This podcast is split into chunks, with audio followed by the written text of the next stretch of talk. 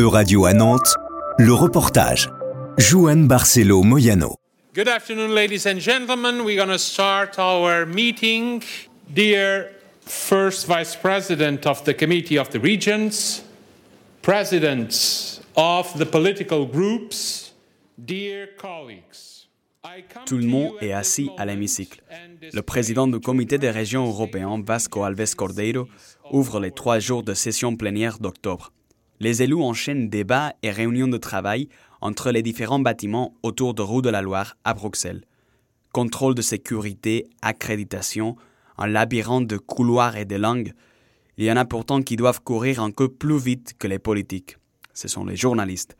Nous avons parlé avec deux d'entre eux, inhabitués du lieu, Odile Harvey, correspondante pour une radio bretonne, et Bruno Fortea, plus jeune, pour la principale agence de presse d'Espagne.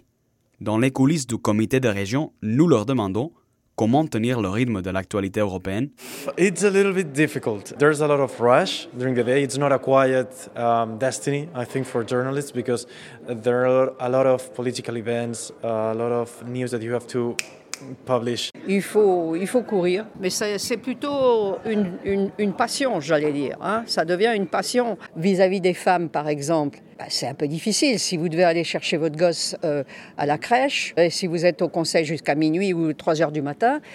euh, là, il vaut mieux avoir un partenaire qui est, qui est bien coopératif hein, et qui n'est pas forcément journaliste aussi, parce que sinon vous êtes coincé.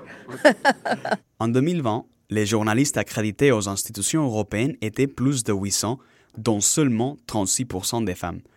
Des actes officiels et conférences de presse à couvrir au quotidien, mais selon un sondage, ce sont les briefings en off qu'ils considèrent les plus utiles, surtout quand les sujets sur la table varient d'un jour à l'autre. If one thing I've learned since I'm here is that European agenda is so so wide. From I don't know the, the aid of Ukraine in the war against Russia uh, to, for example, the um, promotion of olive oil in the south of Europe. So it's impossible to know everything that is happening here. Soit des grands débats que des dossiers thématiques, Odile et Bruno reconnaissent qu'expliquer l'Union européenne et toutes ses procédures n'est pas facile. The general audience doesn't know at all what's happening here in Brussels. So I think that our mission is so important in order to overturn the situation. La différence entre le Conseil, la Commission, le Parlement, les gens ont tendance à mettre tout ça dans le même panier. On essaie d'expliquer euh, ce que font les uns et les autres. Les autorités européennes essaient d'impliquer les citoyens et les jeunes en particulier pour euh, se rendre compte